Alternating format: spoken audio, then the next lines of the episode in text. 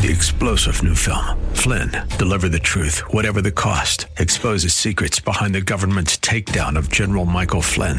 Flynn knew what the intel world had been up to. He ordered the first audit of the use of contractors. This set off alarm bells. He told the truth. He was the most dangerous person for Donald Trump to hire. They had to get rid of Flynn.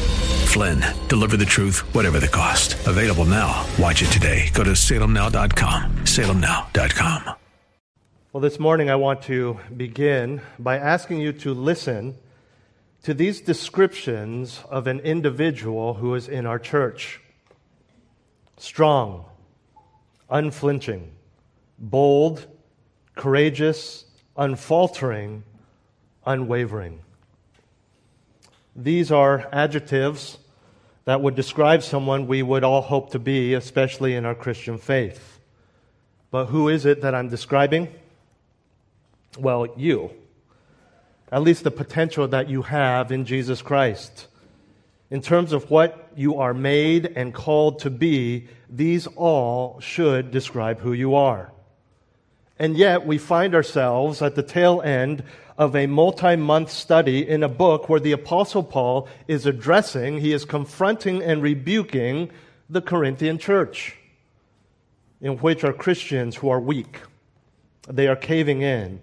They are flailing and faltering, and in the midst of that, they are holding fast to what they think is right and even attacking the Apostle Paul in the midst of their acceptance of false doctrine. But we know as we have studied 1 Corinthians and as we have seen the Apostle Paul address these various issues, that that is not what God has called his children to be.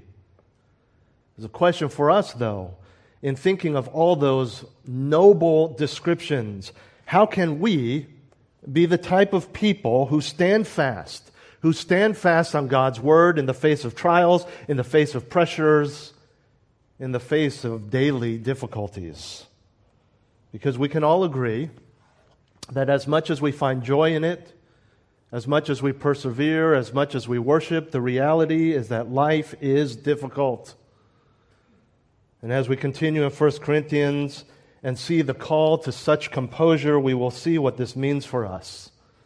And I invite you to turn with me to 1 Corinthians chapter 16.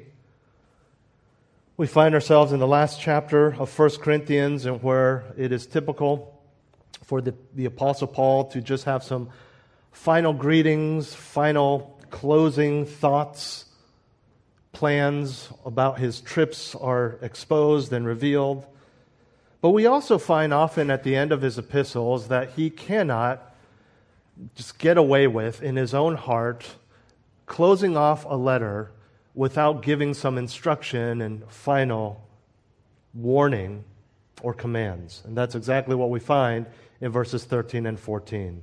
Let me read this for you, and it just comes out rapid fire, staccato almost. Be on the alert, stand firm in the faith, act like men, be strong.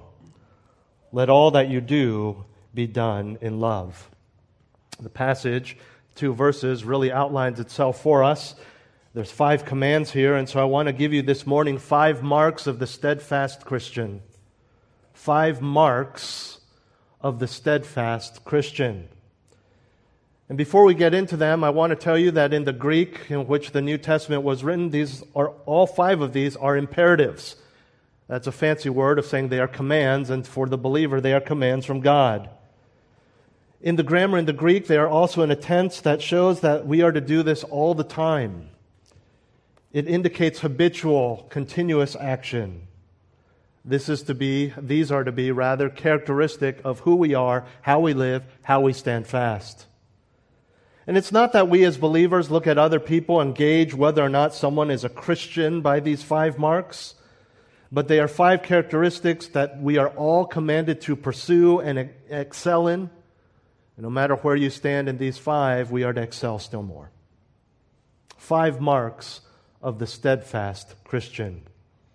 The first mark is the mark of caution. The mark of caution. He begins verse 13 with the first command that says, Be on the alert. Be on the alert. We know that the backdrop to all of this involves many of the Corinthians being swayed by false doctrine, believing the pressures of the world from all the many false religions that they were surrounded by. Again, this was a culture and a time and a place where everyone was religious. Everyone went to some sort of temple or synagogue or house church. Everyone came from a false religion or a different religion. And with that, as they enter this new religion called Christianity, they hold on to many of these beliefs. And even if they turn from those, they are pressured by the world and by others who are coming into the church or just those that they interact with on a daily basis. Uh, this was not like our culture today, where you can meet someone even in your own workplace and never see them again for five or six years because they're in a different department. They would live in the same place. They would all shop in the same place. They would have the same neighbors they had when they grew up, the same neighbors that their parents and possibly even their grandparents would have. It was a small community, and so you would see the same people all the time. And so you could see neighbors or, or you, the favorite produce merchant saying, Hey, haven't seen you at the worship of Aphrodite lately. Where have you been? Oh, you're one of those Jesus followers, but don't you know that there is no resurrection? For example. And so we see how these pressures come in. And so Paul says, be on the alert. This word in the Greek is translated in other English Bibles as be watchful, be on guard. And it is one word in the Greek which means stay awake, watch out. And when we say be on the alert, it's, we kind of use those same meanings in English today. Watch out, be on guard, stay awake. Throughout the New Testament, this very word is used to be on the alert in the context in eschatological, eschatological text or end times text to be alert, on watch, on guard for the return of Jesus Christ because he's coming at any time. But we also see it used by Peter in regard to the enemy, Satan. In 1 Peter 5 8, he says, Be of sober spirit, be on the alert. Your adversary, the devil, prowls around like a roaring lion seeking someone to devour. It's also used by Paul when he speaks in Acts chapter 20 to the elders in Ephesus. He's leaving. And so he gives them these parting words to encourage them and to challenge them. And he warns them against worldly influence and influencers that will come into the church. Let me read for you Acts 20, 29 through 31. He says, I know that after my departure, savage wolves will come in among you, not sparing the flock. And from among your own selves, men will arise, speaking perverse things to draw away the disciples after them. Therefore, be on the alert. Elsewhere, we are also called to be on the alert against apathy or indifference in Revelation chapter 3, false teachers in 2 Peter 2, and vigilant in prayer, Ephesians 6:18. Ultimately, in all of these uses, it is a call to vigilance against attacks against the faith, pressures against what you believe that we face all the time. And as Christians, this is something we have to take seriously. We need to be proactive in being on the alert. In other words, we are not to just be reactive when temptations come or people come that say things that we don't agree with. We need to be proactive. Right now, this very day, you need to set your mind on how you will continue to be watchful and be on guard and not tuck away this attitude or this responsibility for when you feel like it's time to be on the alert. It does not make sense for a soldier to just stay in his home and not be on the front lines where he's supposed to be. And when the enemy attacks, to go and unlock his gun case and find his gun and look for his uniform and then drive 20 minutes to the base. He needs to be on the alert at all times, suited up, ready to go. That's why they train them. You've seen this in the movies and in documentaries. At a moment's notice, the drill sergeant yells, Wake up! And they don't just rub their eyes, like, oh, give me a minute to stretch this out. They're up and they're ready. They're standing to attention. Be on the alert. And that's the very picture that Paul gives us in using this word a soldier on guard duty He cannot doze off even for a minute. He cannot be distracted. He must always be watching for danger. And this was a time where there were no radars to tell them that the enemy is a hundred miles away. There's no warning. There were no peace talks. They just showed up. And if you picture that sentry on guard, in some ways, this picture of exhausting, tiring vigilance is actually easier for us. Because the sentry in ancient times was not sure if danger would come. He had to stand on that watchtower even in times of peace and just stay awake looking at the field, seeing if there are any dots of horses or chariots or men. And you know how that is. It's easier to let your guard down when all you see are clear fields with not an enemy in sight. You get bored, you get tired, and nothing's happening here. You see this in stores where they hire guards, security outside. And it's one of the safest areas in the Bay Area. They're bored. They're on their phones. They're looking down. They're not looking at the streets and every car that passes by. They let their guard down. But the reason it's easier for us is because we know the enemy is everywhere. It's everywhere. All around us are those who reject the Lord and thus reject his message and the messengers who bring it. We live in a world that is dark. We live in a world that is in desperate need of Jesus Christ. There is no shortage of the constant barrage of pressures and persecution against what we believe. And it's only going to get worse things are confused. And a lot of the confusion is that which the Bible is clear about, and the Bible says no. You see, I believe that the greatest threat for those of us in this room is not false teachers that will come in, self proclaimed pastors holding Bible verses. It is the social and political norms and pressures of the day that make us capitulate, waver, and compromise. We live in a time and a place where we can make no assumptions about what we will see or experience simply because we are handed a wedding invitation. Even that needs to be filtered through the grid of Scripture. We cannot even assume what someone was born as based on how they introduce themselves or announce their gender. This is our world today. We need to be on the alert the news we read, the entertainment we watch, all of those influence us, not so much self proclaimed pastors holding Bibles, at least those of us in this church. We live in a world where we are not to judge or to hate those who have lifestyles that the Bible says is sinful. We are to have compassion. We are to have love. And you know what one of the greatest acts of love is? If someone has a problem and they clearly need help, that we get them that help rather than being part of our society that refuses to say they need help, but we must all change the entire society to make the sick think they're okay. To be a part of that is grossly unloving. And if you were to come to any culture in the world, 50, 100 years ago, and say, hey, there are people who, who have great confusion, mental illness. And rather than addressing it, because we want to be sensitive to them, we're going to change our whole culture so that we all have to agree that they're okay and they're the norm. How is that loving? people 50 years ago would say, You're nuts, that would never happen, and yet it's happening. We stand here not to throw rocks, not to hate, but to love and to show compassion, and to teach them the truth of Jesus Christ.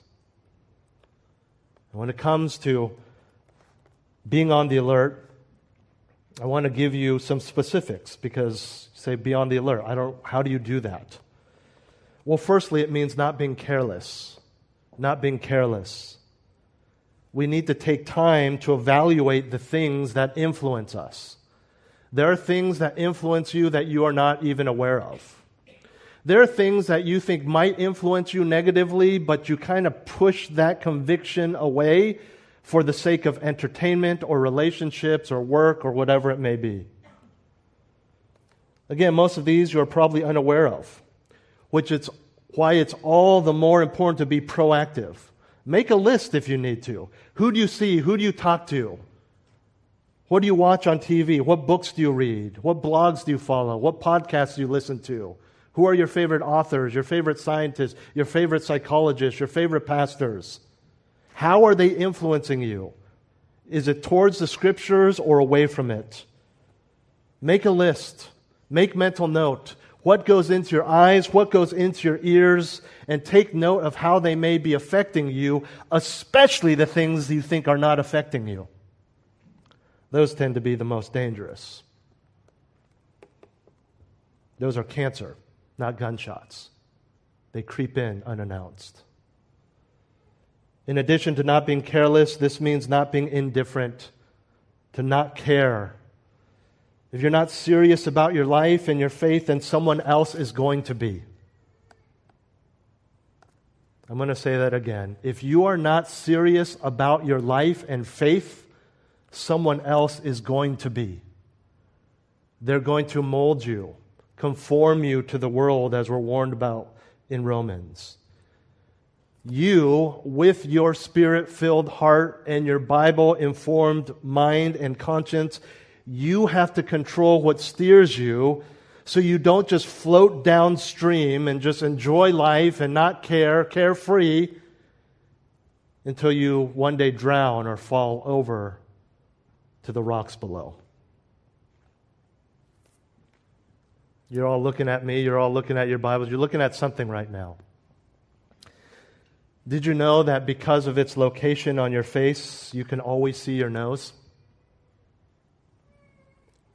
It's something that's always in view, but your brain cancels it out. You never notice it. Your brain makes it invisible. You're probably trying to notice it now. You know, when something is there all the time, our brain cancels it out. I remember when I was 15 years old going to driver's ed. And they were really, remember this? They're really strict about how many hours, or a certain number of classroom hours you had to have. And so we went into this little room. It was right there um, on El Camino in Redwood City. They rented this little room. And they had one of those big clo- clocks, those timestamp clocks like you see at different stores or factories, right? And so we had to clock in and clock out to make sure we got the right amount of hours. You ever use one of those? It's loud. And every minute when the clock moves, it's very loud. And it was a tiny room. And we're like, what is that? What is that thing? And I remember the instructor saying, don't worry about that. It's very annoying now, but within the next hour or so, you're not going to hear it anymore. And sure enough, that's what happened. We need to be careful because this is true of pressures and influence from the world. It becomes so commonplace that we don't even notice it anymore. It becomes so normal. We hear it all the time, we see it constantly, and pretty soon it's easy to just cancel it out. We need to be on the alert. Know that it's there, know what the scriptures say about it, and make sure it doesn't influence you. Mark number two of the steadfast Christian, the mark of conviction. He goes on and says, Stand firm in the faith. You're familiar with that word conviction? It's a firm or fixed belief. As a follower of Jesus Christ, you know what you believe. Now stand there. Stand upon the solid rock. Stand up, stand firm in the gospel. And that's what Paul's talking about when he uses the word faith in this context. It's not saving faith, but the object of faith, which is the gospel. Stand firm in the gospel. The truths of the gospel and everything that flows from that, which is the entirety of the scriptures and specifically the New Testament. Back in chapter 15, we were told what the gospel is. Would you turn there with me, a page back, or just for some of you, glance over on the other side of your Bibles? 1 Corinthians chapter 15, verses 3 through 4. If you weren't here for that, I'll remind you that if you have five seconds to share the gospel with someone, just memorize these two verses and repeat them, and they've heard the gospel. 1 Corinthians 15, 3 through 4.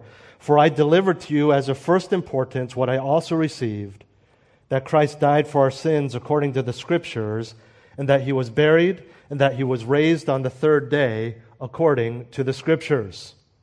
That's the gospel. This is what we are to stand firm in. Stand firm in the faith. Now go back to verse 1 of chapter 15. Now I make known to you, brethren, the gospel which I preached to you, which also re- you received, here it is, in which also you stand, by which also you are saved, if you hold fast the word which I preached to you, unless you believed in vain. There it is. Stand firm in the gospel. Hold fast to these truths. And then, of course, he goes into verses 3 and 4 and tells us what those truths are. We were warned in this passage against straying from these truths. We were instructed to avoid any wavering, any doubt, any uncertainty. I want you to turn forward a little bit to Ephesians chapter 4. Ephesians chapter 4, we'll go look at verse 14. Ephesians 4:14. And again it brings up of course this principle of standing firm in the faith, but it gives us reason to do that. It gives us a basis for that based on what the Lord has done. So Ephesians 4:14, I'm just going to summarize the verses that come before it.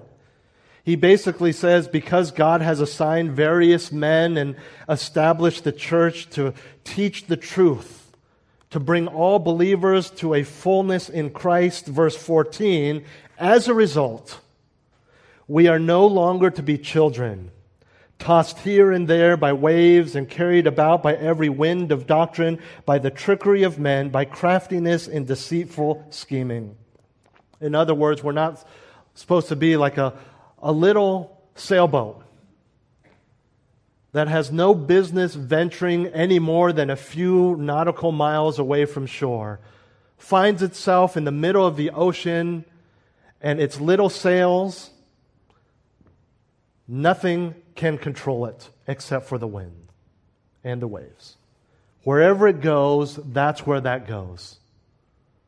And that's what Paul is setting up here as a picture. He says, You shouldn't be like this, like children in the faith. This person says this, oh, that sounds right. But this person said this, that sounds right. And whatever is the last thing you read or heard, you believe it because they use the Bible or they speak in a booming voice or they wear a suit or they wear designer jeans and a polo shirt or whatever it is that attracts us. We need to be careful. And notice in Ephesians 4:14 that these aren't just some mundane just happen to be spoken just passing by type of statements. There is trickery there's well crafted schemes aimed at deceiving us. We are not swayed by statements, but we may be swayed by political speeches. We may be swayed by thousands of people protesting and holding up signs and stopping the freeways. You see, there's planning, it's well crafted. We need to be careful. We need to stand firm in the faith. We must have convictions. And the best way to avoid being dece- be deceived is by knowing the truth. Is this the read your Bible sermon? This part is. Read your Bible. You can't stand firm in the faith if you don't know what the faith entails. Read your Bibles and prioritize your faith, but also meditate on it. Understand what it means, apply it to your lives. We must hold fast to the truth at all costs. And standing firm may mean risking your job, risking your finances, risking your comfort, risking your life. if it means you hold fast to God's truth. Most of those things we're so blessed will not happen to us here, especially in the U.S. and California. But do you hold fast in such a way that you are willing? You are willing to do whatever it takes because it's that important to you. Whatever it takes.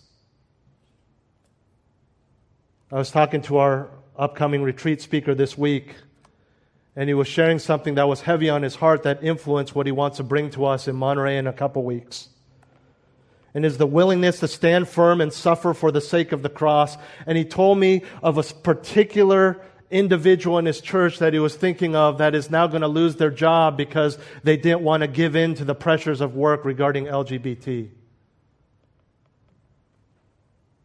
And it scares me. It grieves me how many Christians wouldn't think twice about attending something and jumping in line with something that counters their faith. For what? the excuses start pouring in.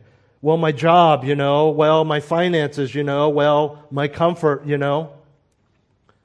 Some of us hold so strongly to a particular biblical point of view that we ignore everything else and everything is just about that one issue. You're not standing firm and you're not on the alert because you're letting go everywhere else, but hey, this one issue, that's a big deal. And so, Christian, I want to ask you what's your price? What's your price? What will it take to get you to waver in your beliefs? Maybe not in your heart, but externally, what people see, what people think about you. Is it money? Is it job security? Is it success? Is it the safety of your children? Is it to pursue a social or political agenda? What will it take to get you to budge from the gospel? And if the answer is anything besides absolutely nothing, then you have a problem. And it is the biggest problem you have. The gospel is like a tree. And like the branches of a tree emanating from the tree trunk, every word of the scriptures is connected to that trunk. You can prune the tree, you can cut off a few branches, it still looks fine. The tree still lives. You can capitulate on some of your beliefs that are not the gospel, and the gospel is still the gospel. You can still say you're a gospel believing Christian. You can have errant views here and there, and the gospel still stands, but keep chopping. Keep chopping those branches off. And that tree, though the trunk is still intact, doesn't look like a tree anymore. In fact, no one would look by and say, hey, nice tree. They'd say, what's up, what's up with the tree stump? What's going on with the dead tree? Why do you have a tree trunk just sitting in your yard? We need to stop, stand firm. We need to stop thinking that a little cut here, a little chop there, a little break there, ah, we're fine, we're fine. I still believe the gospel. You're not fine. You're not standing firm. In his book, Evangelicalism Divided, Iain Murray wrote this If we sacrifice truth today for short term influence, we cannot guarantee what our conduct will be tomorrow. When the day to fight is postponed, the very will to fight may go from us. You know what I read here? What I hear him saying is that small compromises with the world over time make us the world. Stand firm in the faith.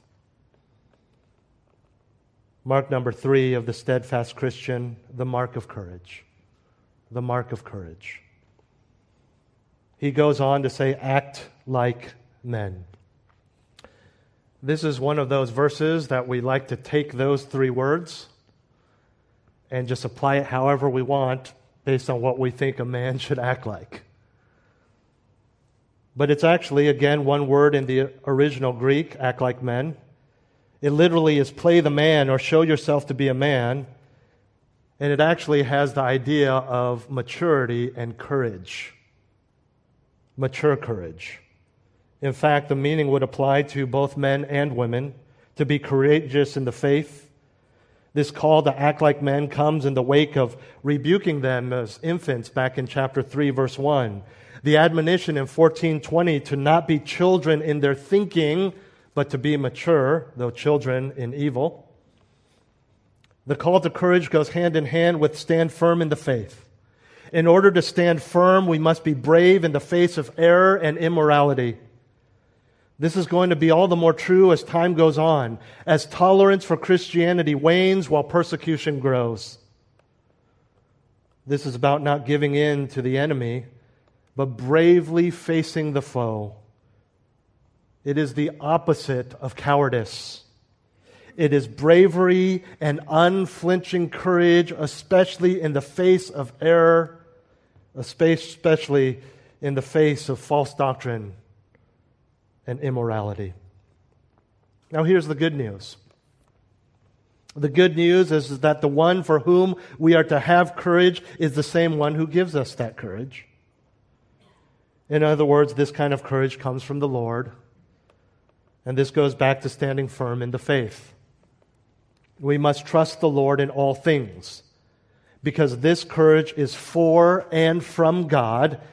If He is not supreme in your heart, then you won't want to stand up in the face of difficulty because it's easier just to give in. Why be uncomfortable? Why make difficulties with friends and coworkers? I'm not calling you to be obnoxious. I'm not calling you to not do what your employer is paying you to do, but we need to be courageous. If He and His glory are not your ultimate focus in life, then why would you stand up for the gospel in times of difficulty? Why would you say something when it's a meeting of 20 people and you can just sit there and be quiet and go back to your cubicle and hide your Bible? You see, going with the flow is easier, it's safe, it's more comfortable. Standing up for God is harder, it's dangerous and uncomfortable, but it is more rewarding. There is a God centered joy that we can only experience through honoring the Lord. There is joy in obedience. And it is rewarding because there is reward for eternity compared to a few decades here in this life.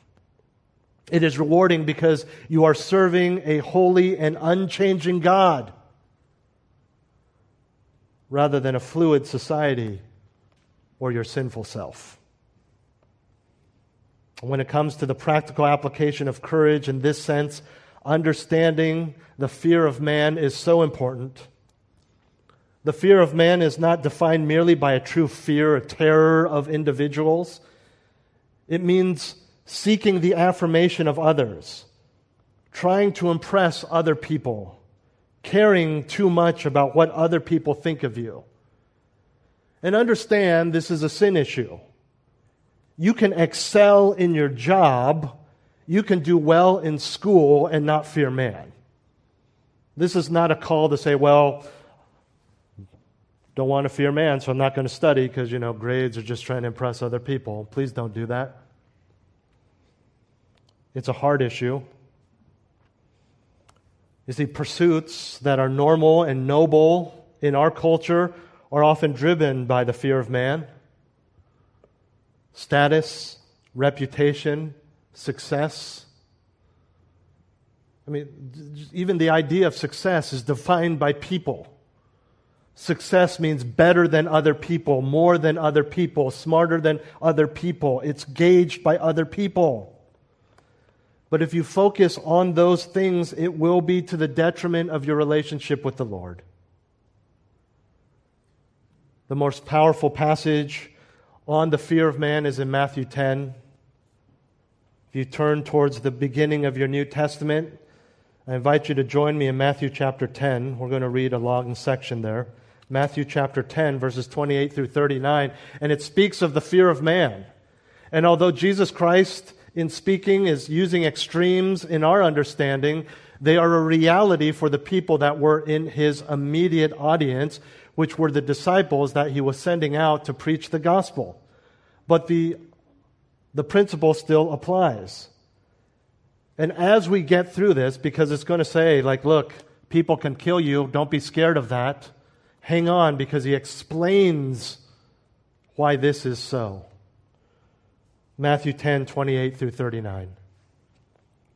Do not fear those who kill the body but are unable to kill the soul, but rather fear him who is able to destroy both soul and body in hell.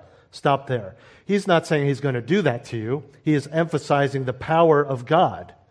And again, martyrdom, persecution to the point of death, was very real back then for them. But then he goes on and explains the greatness and the concern of God in our lives that battles defeats the fear of man. Verse 29. Are not two sparrows sold for a cent? This would be the cheapest meat you could buy back then. So if you were absolutely poor so that you couldn't buy uh, good meat, you couldn't subsist on vegetables, you could at least buy two sparrows for a cent. So he's saying even the most, the, the, the, the item that is considered the least valuable in society and yet not one of them will fall to the ground apart from your Father. But the very hairs of your head are all numbered. Think about rats. Right? Would you eat rats? You would if you were starving and you could catch them. And he's saying, rats. Even a rat will not nibble on a seed or put his paw on something painful without your heavenly Father knowing. And he goes on, the very hairs of your head are all numbered. It's not that God is just sitting there doing that all the time. The point is, he knows everything. And if he knows everything, he knows the pressures and the persecution that you are enduring right now. Verse 31 So do not fear. You are more valuable than many sparrows.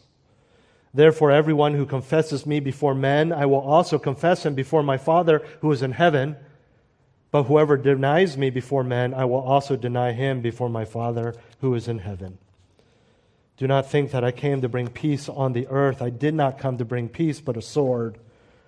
For I came to set a man against his father, and a daughter against her mother, and a daughter in law against her mother in law, and a man's enemies will be the members of his household.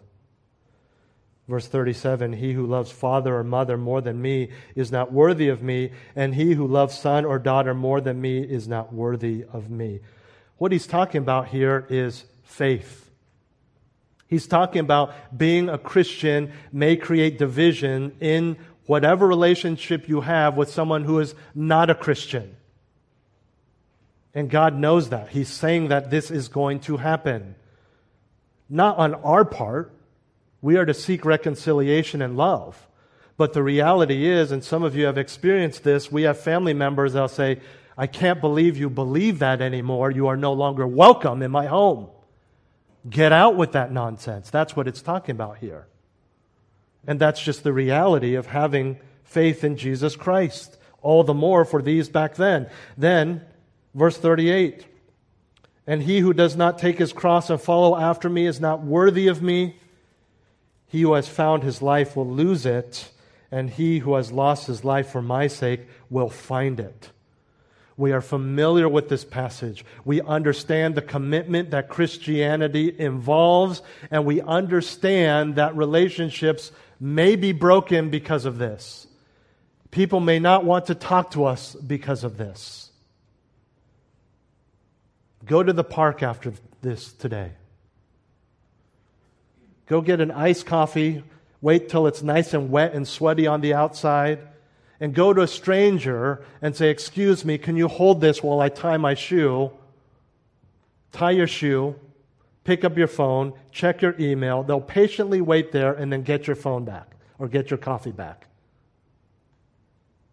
Go back to them and say, Excuse me, have you heard of the Lord Jesus Christ? Yeah. That's the world. That's okay, so long as you don't fear man because of it. We must have courage.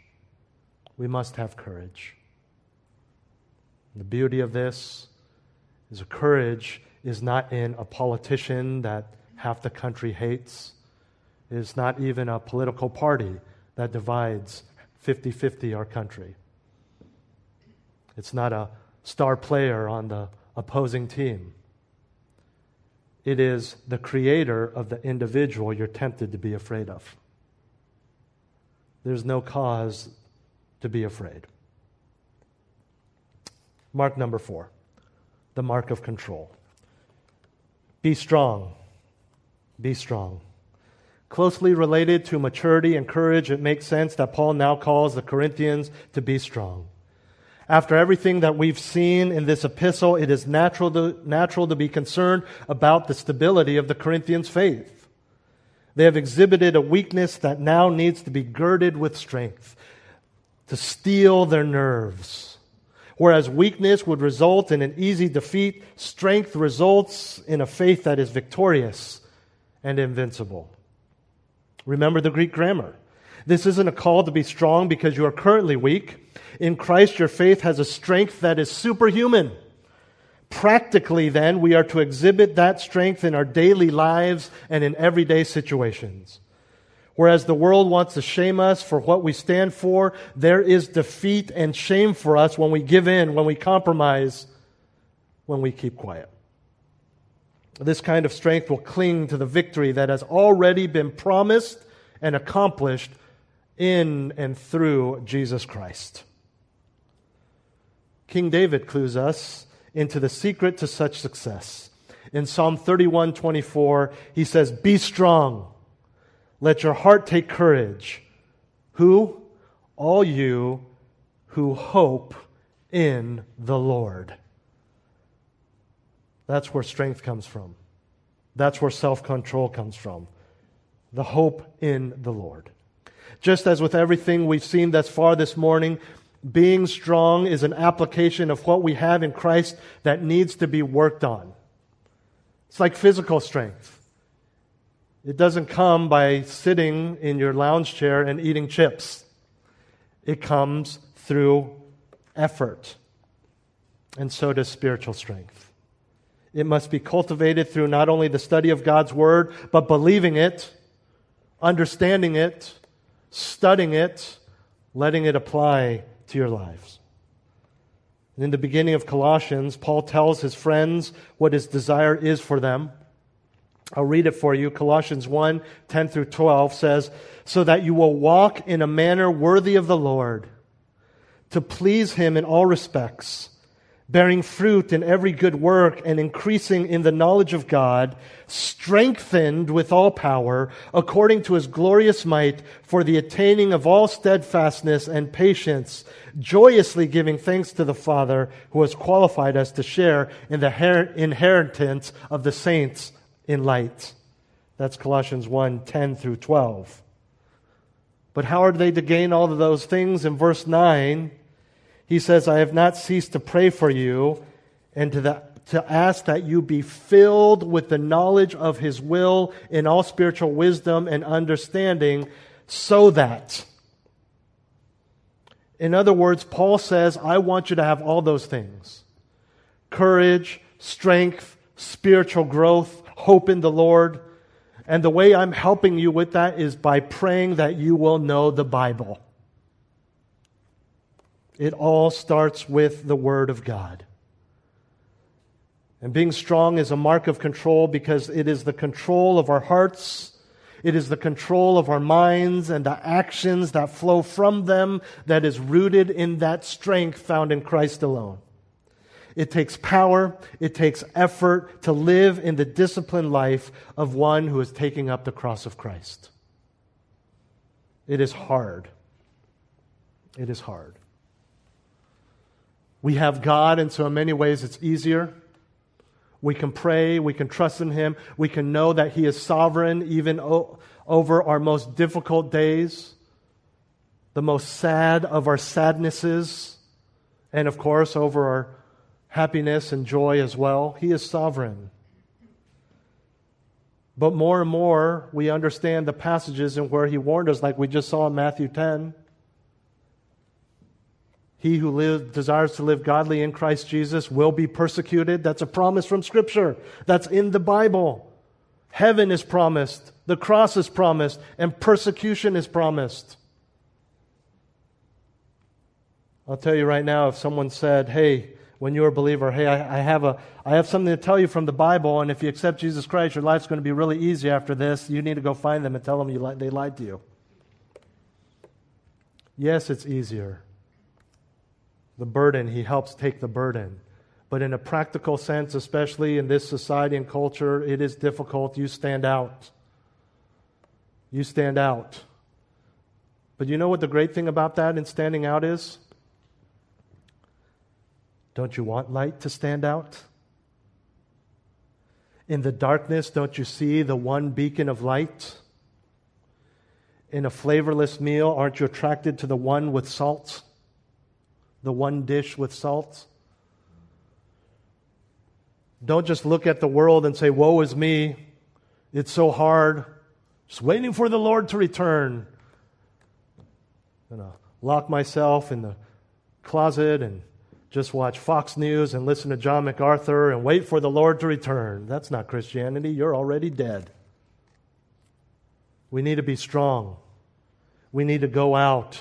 We need to have control. And we need to look at the world and say, hey, the world is dark, the world is hard, but you know what? That just means I can shine even brighter. The fact that you stand out means exactly that, that you stand out as a beacon of hope for the lost. Well, let's move on. We're looking at five marks of the steadfast Christian. We've seen the mark of caution, the mark of conviction, the mark of courage, the mark of control, and finally, the mark of compassion.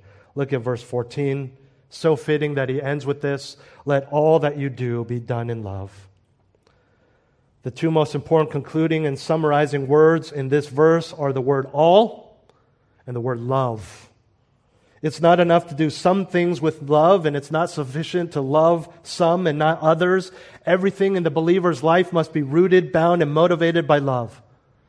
We've seen several times from chapter 13 that no matter the results, regardless the benefit to others and even society, without love, it profits us nothing in the eyes of God. In fact, Paul says it's worthless, it's obnoxious, you might as well just be banging a clanging cymbal in someone's ear.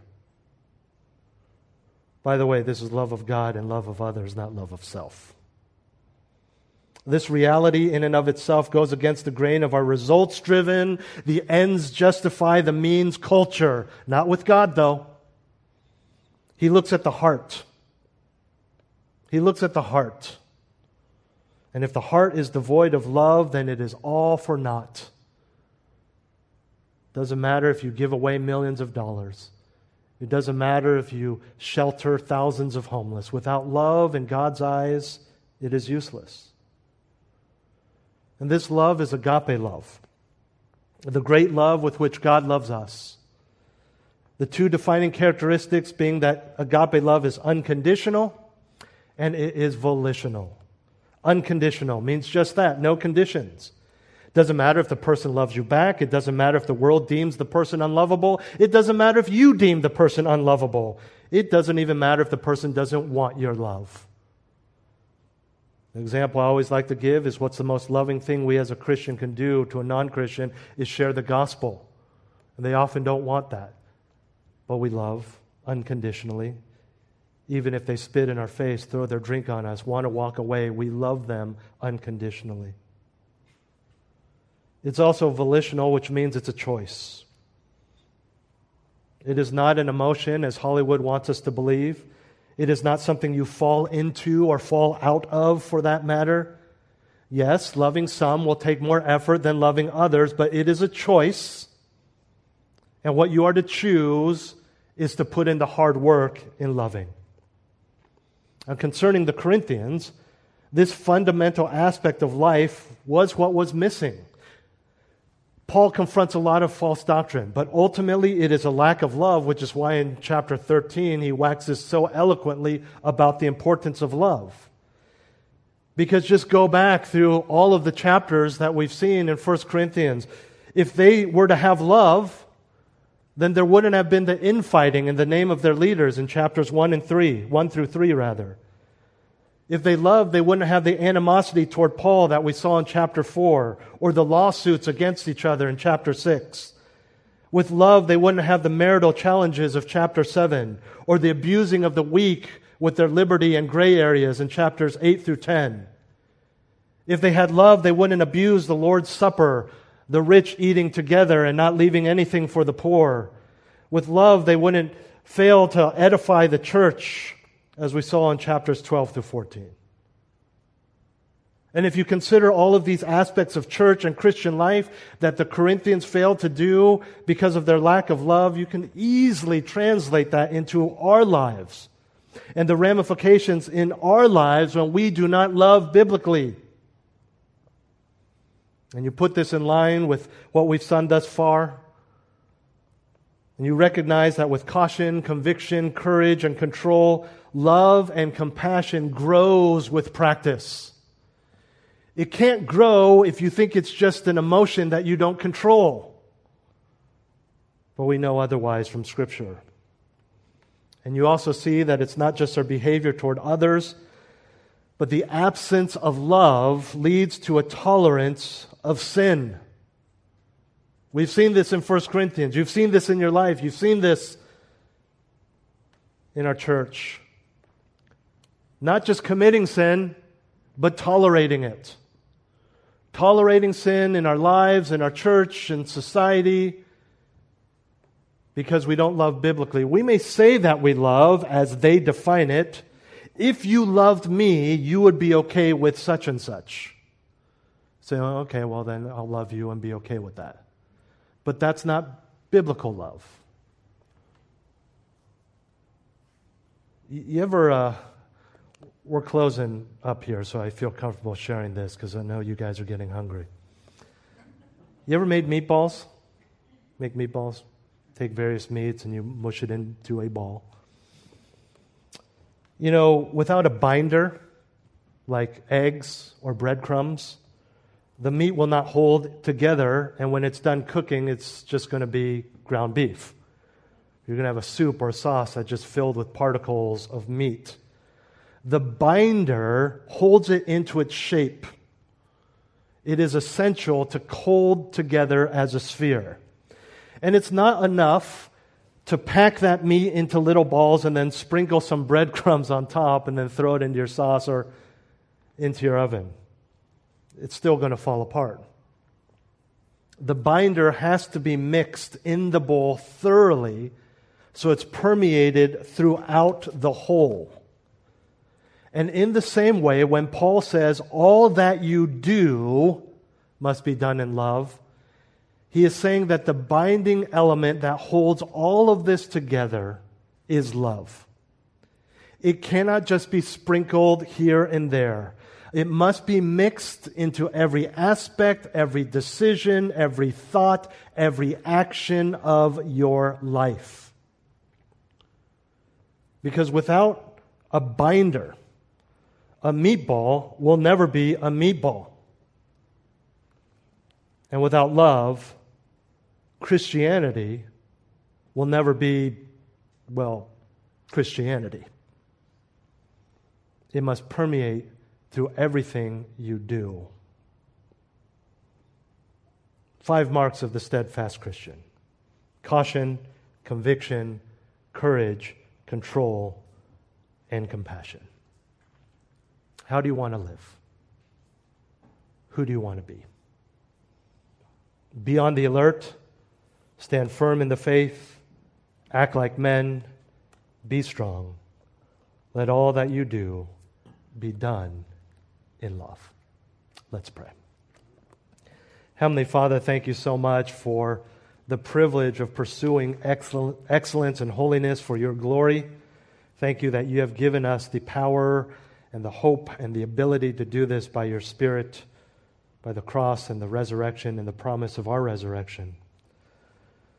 Lord, as we can so easily be pressured and conformed to this world, may we rather be transformed by your Spirit, by your word. Help us to gauge where we are losing the battle, where we are even not caring about the battle. May we excel still more Thank you for these short but clear reminders of who we are to be. May we have this kind of life. May we have this kind of pursuit of excellence and love for you that we might be steadfast Christians. That we'd be on the alert, that we'd stand firm in the faith, that we'd be courageous, that be strong, and most importantly, do all things in love. Teach us what that means in each and every one of our lives and situations for your glory and your glory alone. In Jesus' name, amen. Three star general Michael J. Flynn, head of the Pentagon Intelligence Agency, knew all the government's dirty secrets. He was one of the most respected generals in the military. Flynn knew what the intel world had been up to, he understood its funding. He ordered the first audit of the use of contractors. This set off alarm bells.